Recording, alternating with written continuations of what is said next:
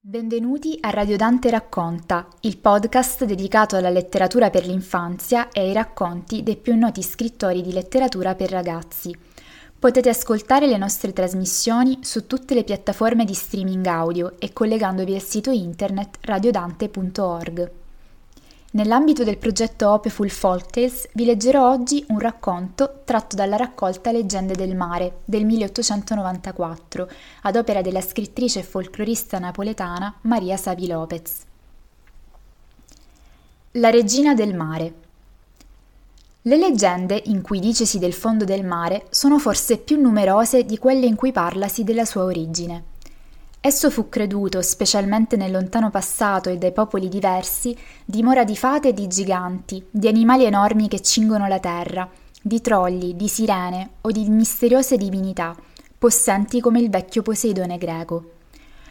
Sotto le onde capricciose sono eretti i palazzi incantati dei re e delle divinità del mare, delle mermaids e della fata Morgana ammaliatrice. Nel fondo del mare trovasi le tristi dimore dei naufraghi, le regioni dove soffrono i dannati o godano fra la pace gli spiriti benedetti. Esso è pure il cimitero dei poveri marinai, il mondo inferiore dove scendono le anime degli eroi morti nelle burrasche o nei combattimenti navali. E anche la dimora dei perfidi demoni del mare. Questo ci prova che in molte regioni della terra gli uomini non potettero credere che nel fondo del mare vi fossero il silenzio e l'immobilità della morte, e lo popolarono con un infinito numero di esseri fantastici. Ora esso non ha rivelato ancora alla scienza tutti i suoi misteri, ma quando possiamo guardare stupiti la specie di polvere vivente atta a formare le rocce ed i continenti, che una mano di ferro trae dalla profondità misteriosa dell'oceano, la realtà può sembrarci più meravigliosa delle leggende. Non solo gli oceani ed i mari, le onde, la marea ed il fondo del mare ebbero ed hanno ancora le loro leggende. Anche gli scogli, le spiagge, le dune, i banchi di sabbia, le isole, i capi, i massi di ghiaccio galleggianti, i pesci, gli uccelli marini, i venti, la nebbia, le tempeste, la fosforescenza del mare, le conchiglie, vengono tutti ricordati nei racconti leggendari. E sia che la voce del popolo dica strane favole intorno al mare, sia che la parola ispirata dei poeti ne celebri le glorie, o che la scienza vada osservando le sue meraviglie, è pur forza riconoscere che il mare, odiato dai popoli che credevano che le sue tempeste fossero un esempio di malvagità e fuggivano lungi dalle sue sponde, adorato da altri come creatore degli dei e degli uomini, amato con passione ardente dai grandi poeti, ha sempre costretto e costringe l'uomo a sognare, a meditare innanzi alla sua immensità.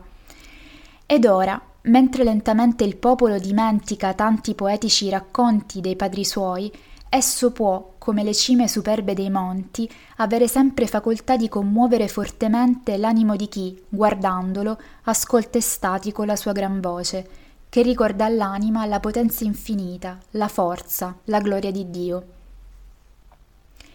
In un racconto popolare di Corignano Calabro troviamo una regina del mare. Due sorelle si erano maritate entrambe. Una di esse aveva sposato un uomo ricchissimo, l'altra era povera, aveva molti figli ed era costretta a servire in casa della ricca sorella. Un giorno, mentre impastava la farina per fare il pane, la più giovane delle due figlie, che era bellissima, le stava accanto e l'annoiava per avere un po' di pasta, volendo farsi una focaccia. La povera donna non voleva darle la pasta, poi perdette la pazienza. Le dette quanto chiedeva e le disse: Va a mangiarla dove non c'è mondo. La giovinetta se ne andò via mestamente e camminò per lunghe ore, cercando un luogo dove non ci fosse il mondo. Quando giunse sopra una spiaggia deserta, chiese: C'è ancora qui il mondo? La regina del mare uscì dalle onde, che si erano alzate in forma di nube, e chiese alla giovinetta cosa volesse. Ella, che si chiamava Teresinella, disse: Signora bella, fatemi cuocere questa pasta perché ho fame. La regina, che era bellissima e tutta vestita di perle e di smeraldi, sorrise e batté insieme le mani. Tante belle fanciulle uscirono dalle onde, Esse avevano dei capelli biondi così lunghi che le comprivano interamente e portavano corone di alghe di rose sulle belle teste. Tutte circondarono Teresinella e la baciarono con affetto. Poi presero ad accendere il fuoco sulla spiaggia per far cuocere la focaccia. La bella regina sedette e volle che Teresinella la pettinasse. La fanciulla ubbidì e quando passava il pettine fra i capelli della regina diceva Cadono dai vostri capelli perle, smeraldi e rubini. La regina disse a sua volta Possono cadere anche perle, smeraldi e rubini dagli occhi tuoi e dalla tua bocca quando piangerai.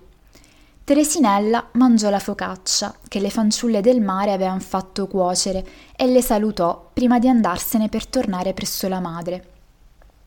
La più bella di quelle giovinette era la sirena di mezzanotte e le disse Quando sarai sola ricordati di me e guarda il cielo.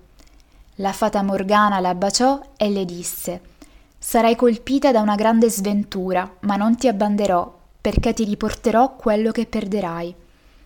La fanciulla, che era molto commossa nel ricordare le parole udite, se ne andò verso la casa sua. Mentre camminava, suonò la mezzanotte. Ella guardò in cielo e subito discese una stella lucente che si posò sulla sua fronte. La mandava la sirena di mezzanotte. Più tardi Teresinella incontrò un bandito che le cavò gli occhi e la legò ad un albero. Ella prese a piangere dirottamente e mentre piangeva le perle, i rubini, gli smeraldi le cadevano dagli occhi e dalla bocca. Vicino a lei Passò un bel re che andava a caccia. Dopo averla guardata, egli esclamò Sei tanto bella che se tu avessi gli occhi ti sposerei. La fanciulla ricordò in quel momento ciò che le aveva detto la bella fata Morgana e la chiamò. Ella venne subito dagli abissi del mare e le portò due occhi lucenti come le stelle. Appena Teresinella riebbe la vista, ringraziò la bella fata del mare e andò via col re per raggiungere la mamma e farla assistere alle sue nozze.